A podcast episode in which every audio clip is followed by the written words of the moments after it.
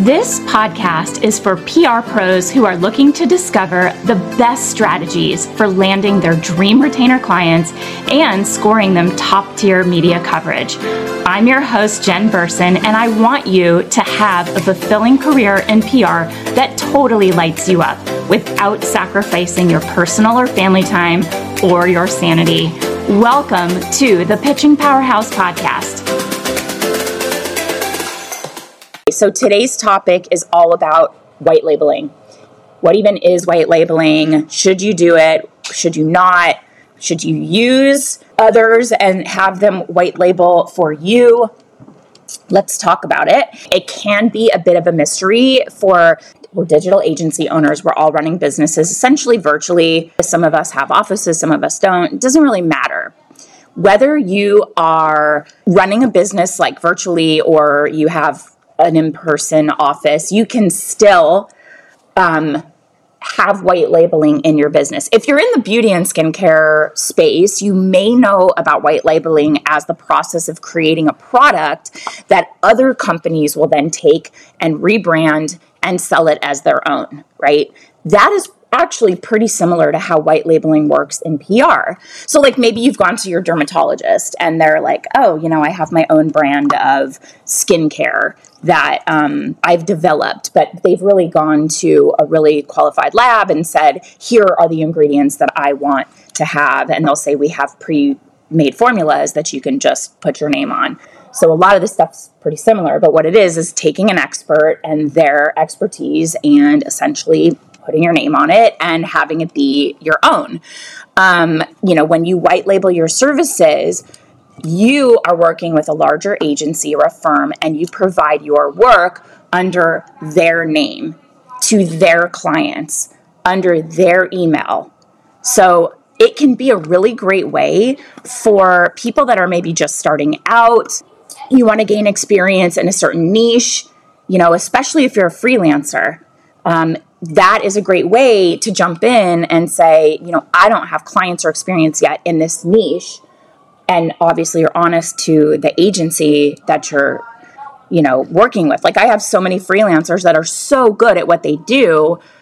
If they're working in the baby and kids space, I know that they could pivot over to lifestyle or baby and kids, I mean, uh, beauty, because they're just that good. And I would give them that experience with our clients knowing that they know how to navigate the world of the media, whether it's you know a product in one niche versus another. Um, but white labeling services could get you in the door to get experience where you haven't already had some. Uh, you know experience of your own clients of your own so it, it can be kind of tricky to navigate at times and so today we're going to break down everything you need when you're considering white labeling, you know, what even is it? How do you price these services? Um, maybe when it could be a bad idea, and how to navigate relationships when you are white labeling.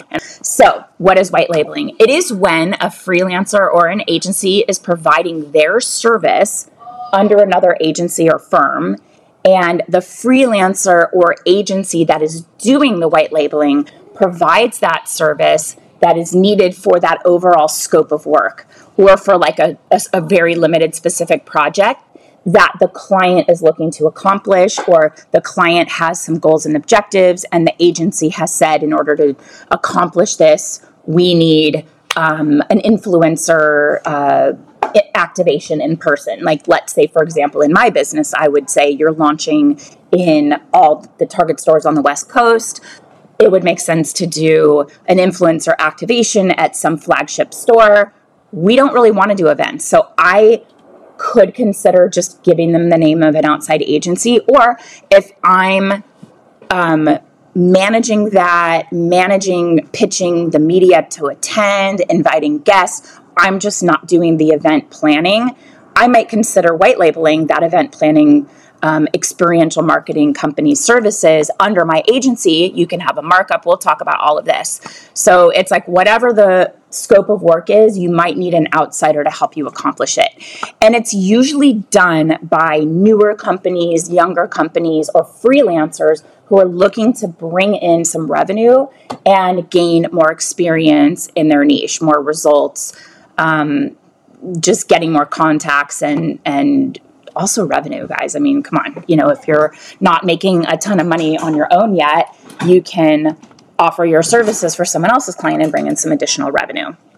So firms will turn to white labeled services when they need additional support outside of what their team normally provides or if they're always working with freelancers like I do in my business. So um, they all white label their media outreach services for us. So that is under our normal umbrella, but it allows me to work with the best people because they don't have to be W 2 and only work for me. They can have their own clients, which I encourage them to do so that they can always have something to pitch and maintain those relationships that benefit my clients. See how it all kind of works together.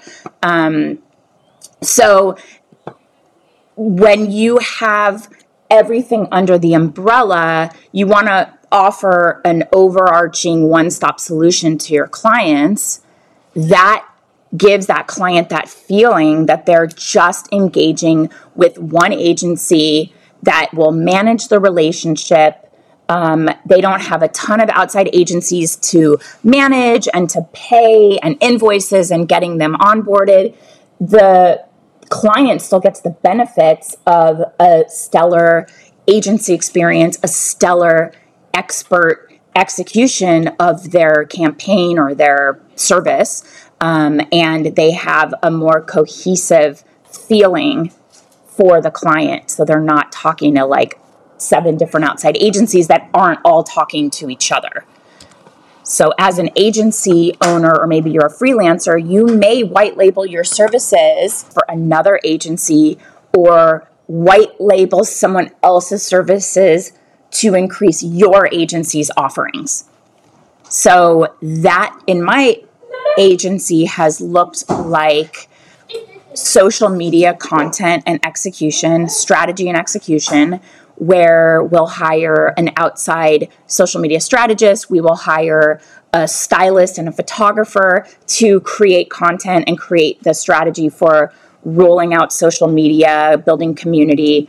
We don't do that, but I want my clients to have a one stop shop experience with Jeneration. So we would find outside freelancers or social agencies that would white label for us so that we could then offer that service. And we're also still having a hand in managing the relationship and having our PR efforts align with what they're doing on social or amplifying. This is a new thing. Amplification is now incredibly important for media to consider your clients for features. They want you to be amplifying to the point where they're sometimes expecting dollars spent on amplification. So let's say you have a product that they have linked to an affiliate link on allure.com. And now they're getting revenue from everybody that buys that product because it's their affiliate link. Now they want you as the brand to amplify and even pay to amplify on social media that feature that will drive traffic to people to then buy the product through their affiliate link. So it's like, we will feature you if you give us a revenue opportunity and you help us sell even more by amplifying. Okay, so that's a specific example of social media or paid social, organic social needing to know what PR is up to so that they can amplify those wins. Makes sense? So if you're not offering social media as a core service, or you do offer it, but you're not the one actually, you know, creating the graphics and creating the strategy and pushing out the content, if you have all of that under your agency, you can have those efforts aligned. And that's just one example of why that should be important to have those, those efforts aligned. When you bring on white labeled services, it's important to maintain that cohesion and consistency with your clients. So if it starts to look like it's cobbled together, it's going to feel like a hot mess. They're going to feel like it's fragmented and like one hand isn't talking to the other. You don't want them to feel like you're just a team of third party contractors and you're just managing them more than you're managing the client's strategy. It's all about the best people, the best team to execute the strategy that you've developed in order to meet the client's goals and objectives. So, cobbling together some team that doesn't feel cohesive, you know, it just gives that client an unsettling ex- feeling where they're like, is this even like what is going on here? Like, I could have just hired a bunch of randos to, to execute this. I wanted the agency that is known for these results to do what they do to get me the same results. So, that's something to consider. Keep it cohesive, keep it really outwardly aligned and professional and good communication and everything feels very buttoned up to the client. So, how do you price white labeled services? Usually, the firm is going to pay the freelancer or the agency that is doing the service, so the white labeler, I guess, not the client. So, I would not have my client pay a social media team that we're presenting as our team that is Jeneration's social strategy team.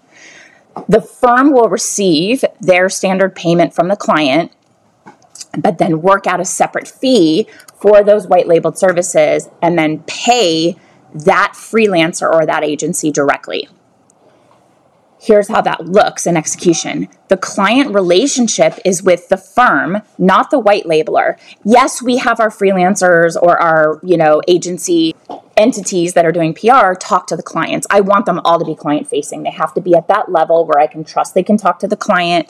I trust what they're going to say. Um, but the payment, the contractual relationship is with the firm. And sometimes you may decide that the third party white labeler person entity doesn't have any direct interaction with the client. And that is okay too. You can have someone behind the scenes doing the work the execution. That's totally fine. It's however you choose to create that relationship. Um, there is a risk of bringing on white labeled services that you are on the hook always, always, always for paying them, regardless of whether or not the client pays you. So if you contract an agency or freelancer for a $10,000 project, you have to pay them on time, even if your client doesn't pay you on time.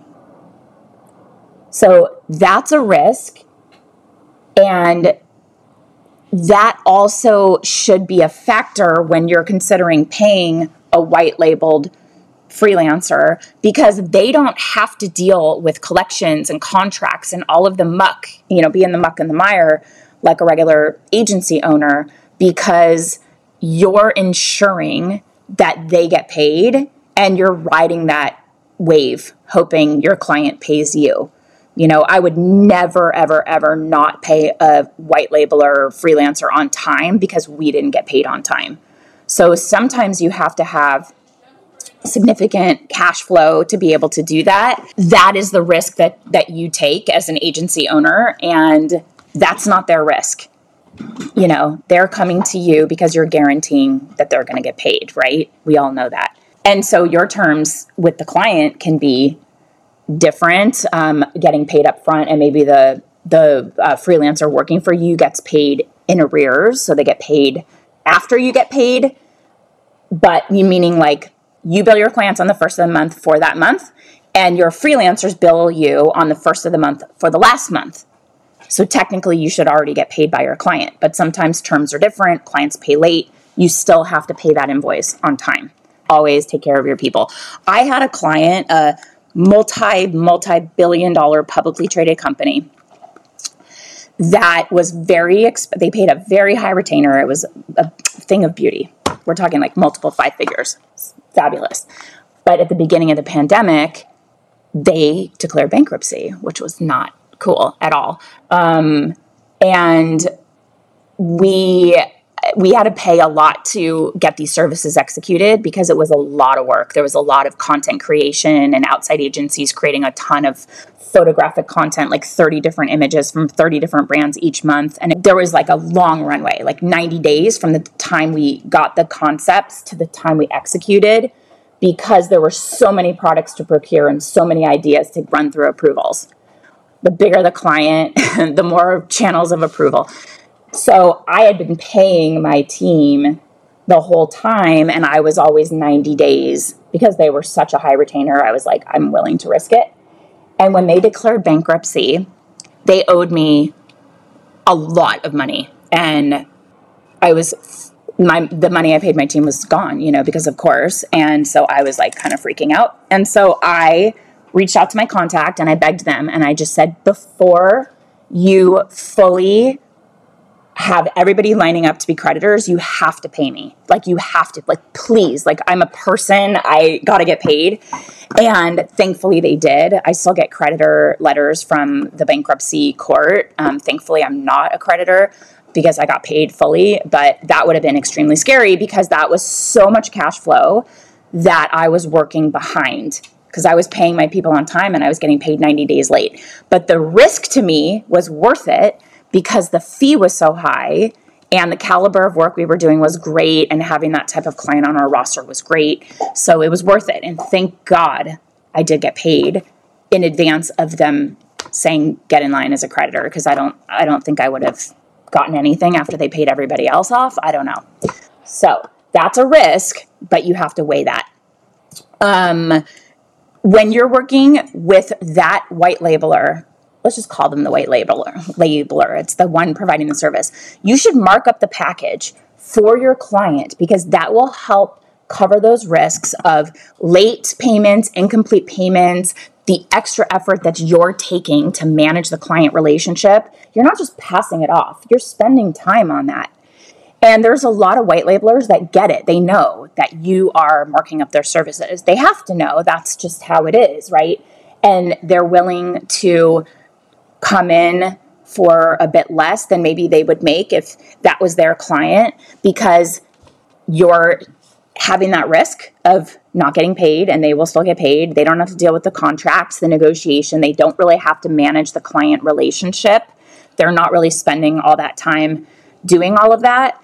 Um, and you're probably offering them a lot of work consistently like if you're offering PR or I keep saying P, social media services, but you're not actually executing them in your agency, but you know you're offering it to all your clients and like half of them take you up on it, that's a lot of work for a prospective agency to be white labeling for you. So it's worth it for them. And if you're white labeling your services for another firm, you'd usually offer your services at a discount since the firm is the one managing the relationship for you. They're doing the billing, all the client comms, all of the expectation management, all of it, right? And so you're just there to deliver results as the white labeler, as the one executing the services. So if you consistently work with a firm, you can offer them a bundled deal or a flat rate as opposed to an hourly fee. That is how we consider all of our freelancers. I don't want them to have to deal with hourly. I think hourly sucks for a number of reasons. Also, part rebellion from billable hours when I was an attorney, which is the worst you're calculating every tenth of an hour, every six minutes, which is like the amount of time you go to the bathroom. It's like, I don't want to stop the clock to go to the bathroom. That's so like demeaning. You know, I don't need someone to know every tenth of an hour what I'm doing. Like, that's ridiculous. Um, I don't want my freelancer staff to track that either. I don't really care. Get the job done. I don't care how long you spend. So, if you're offering them a bundled deal for multiple accounts or a flat rate, just to execute every month and, you know, knowing that you're going to do your best and get a lot of results. That's how we do it in our business. It's a great way to build a relationship with that firm, just being their clutch go to. Like when I pitch our services, I know exactly how much it's going to cost me to execute that campaign monthly so that I have a nice, juicy, healthy margin built in um, for profit. You know, that's what it's all about. So, um, that allows my expenses to be more predictable, more manageable, larger margin to mark up the client package. And this builds goodwill to show appreciation for the opportunity. And so those are the positives. Is it ever a bad idea? Um, the main drawback is that the client relationship wouldn't be yours. You didn't get to explain the work you've done. You can't take credit for the wins you've secured. Like, that relationship is ours, and our freelancers are not running around saying, like, these clients are our clients. It's our Jeneration's clients and our work product and we really can't have because the client's going to go who is this you know they like i work with Jeneration um, i didn't realize they were an outside team or an outside person you really can't build that true partnership with the client when you are the one providing white labeled services. Those wins will belong to the firm that you're supporting and you're probably not able to use them in a case study or, or testimonial to secure your own clients so it can remove all of that visibility for your own business. And usually you can't really leverage those results going forward. You can work out a special relationship with the agency you're supporting and say, listen, um, if I don't talk about the specific brand, can I mention it in general terms? Or can I mention the brand? Like, what are you comfortable with? And the agency can let you know, you know, yes, you can say um, clean beauty brand versus the name of the brand, or you can say you secured placements in top tier outlets like XYZ, and then um, maybe you privately share when you speak to that prospective client, I was working um, as a freelancer, so it's not necessarily my client, but these are the results I secured. Just don't put them out online anywhere, um, and make sure you respect that relationship that you've you worked out contractually with the company that you're white labeling for.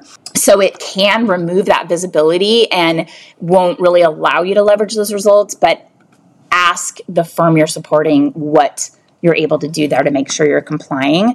And this is why we don't white label services in my agency. We want to be the established agency in our niches. And if we white labeled our services and we're working under somebody else's company, that really minimizes our presence and the work that we do. And also, we're at this point established enough where I don't need to take those opportunities to get the experience or to bring in revenue. I'm very, very fortunate in that regard.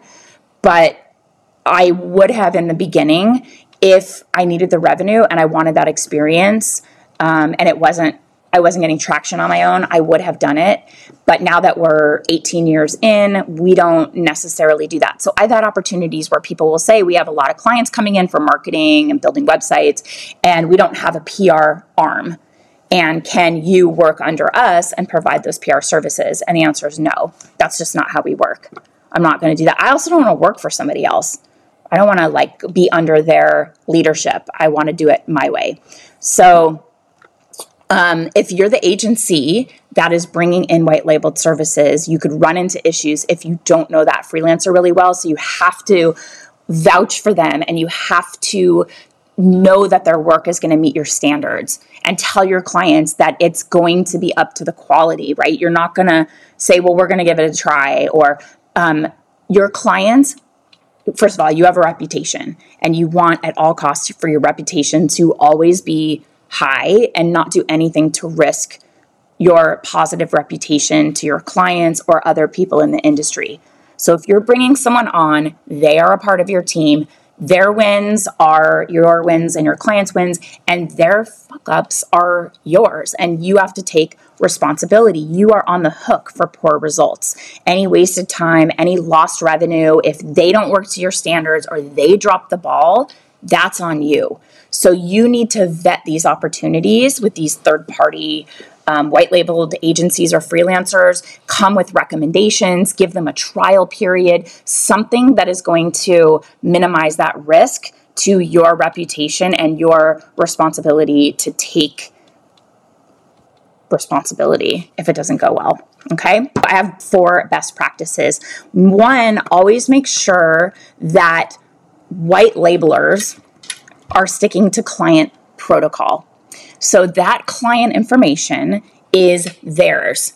it's the clients, their logo, their branding, their past content, um, any strategy that you develop is the clients and a lot of the bigger clients we work with have protocol and um, usage rights and things that we're agreeing to when you get their assets, you know, their proprietary info, their logos, their content, um, access to their marketing strategies.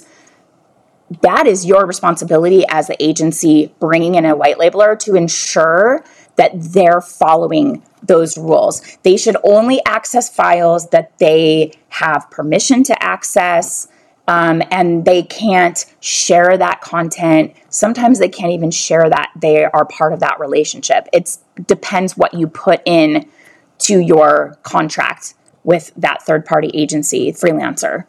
But keep in mind, you're agreeing. I mean, we had a point with that big multi billion dollar client, they had to like do a security audit on our company and figure out how are we storing their information? How are we handling a client that gets fired or uh, an employee that gets fired? How do we what's the process that we have in place for taking their files immediately changing passwords? What's that protocol so that they as a publicly traded company they can't have any security breaches from their third party contractors? So they had to confirm that we were aligned with their requirements on the security side, which means that our contractors had to follow those same requirements. Okay, so get them on board. That content belongs to the client or belongs to your agency, not to them, and only give them access to what they need. Um, number two, give those white labelers their own company email address. So that is going to give your client a seamless experience, and they don't want to be um, getting emails from email addresses they don't recognize, from Gmail addresses, which is so unprofessional. When we bring in freelancers at my own agency, we always give them their own Jeneration PR email address. And when we had a freelancer who was exceptional and I was very flexible with her because she was really good, she refused to use Jeneration PR email when reaching out to the media. She wanted those uh, contacts to be hers. And she was also supposed to disclose that the clients she was pitching were in support of Jeneration PR. And eventually she just stopped disclosing that. So those media contacts never connected those clients to Jeneration. And it really did, over time, damage our opportunity to establish ourselves even more in that niche and show that we have high quality, high caliber clients. And like I said, I let it slide because the freelancer delivered really stellar results, top tier placements all the time. But it was a major trade off that we had to make, and it was like a big decision. And in the end, preserving client relationships to me was the most important. So, what she did was use our email to talk to clients and then used her own email to pitch the media. And it it wasn't the best approach, but it was fine. Um, and the results we got were so good that we were able to leverage them and that never changed. So keep that in mind. So if you're white labeling your services, request that the firm you're working with will set up an email for you. And even if you have multiple team members working on that project, try to communicate through a single email because that will be easier. And what I've done on the social media side, I have set up an email, social at jenerationpr.com, because that role, it's really hard to find the right people that will do the right um, approach and quality of work that you want. So we had just one email, social at Jeneration PR. So for the client, if that person changed out, there wasn't a new email address they had to start using that kept it a little bit more streamlined. So if you're white labeling and you have an email address at the company you're supporting, have all of your team use that same email. And if you need issues with like have you read it, have you responded, leave it unread in that email if you think somebody else needs to respond or forward it to somebody um, for them to respond because you want to make sure if multiple people are checking it. Okay, number three, sign a contract and an NDA. So whether you're bringing on white labeled services or you're doing the white labeling yourself, your contract should clearly state that that person or agency doing the services is a third party contractor. Any work that they produce will belong to your firm offering the service to the client. Sometimes you have a contract with the clients that said that they get access to those things or whatever, that's fine. They're creating that content, those intellectual property assets on behalf of your agency.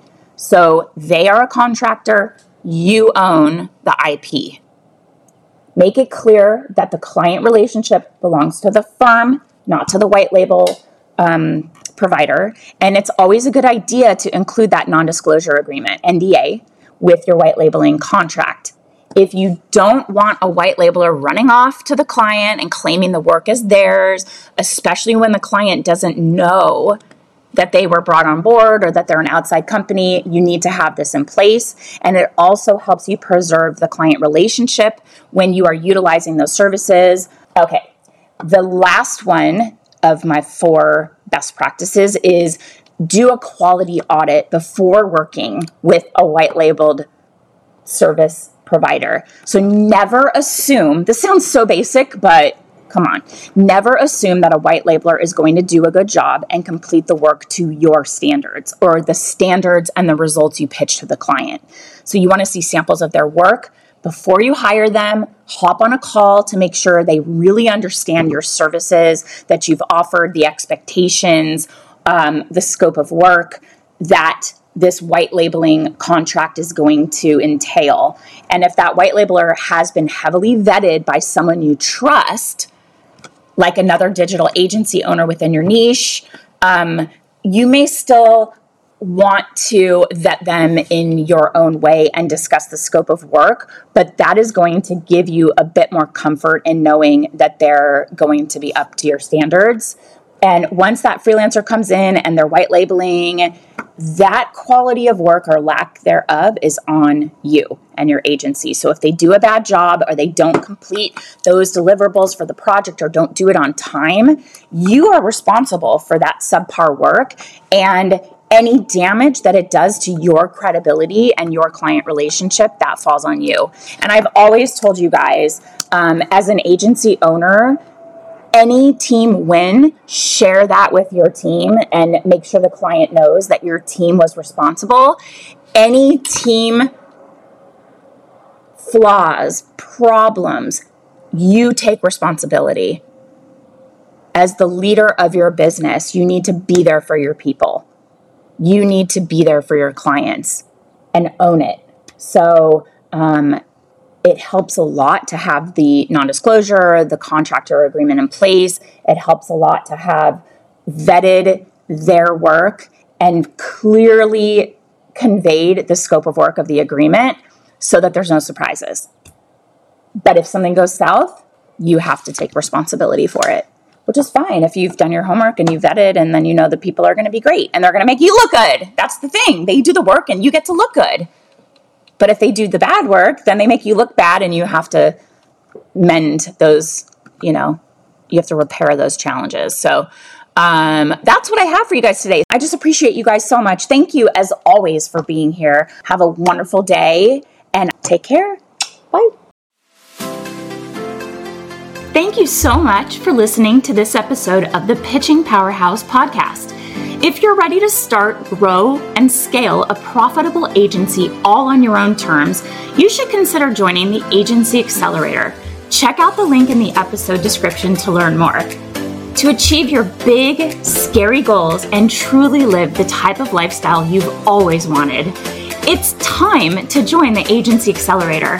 Inside this incredible program, you'll learn exactly how to structure your PR agency to fill your pipeline with high paying clients and establish a consistent revenue stream so you can run a business that lights you up and that doesn't run you.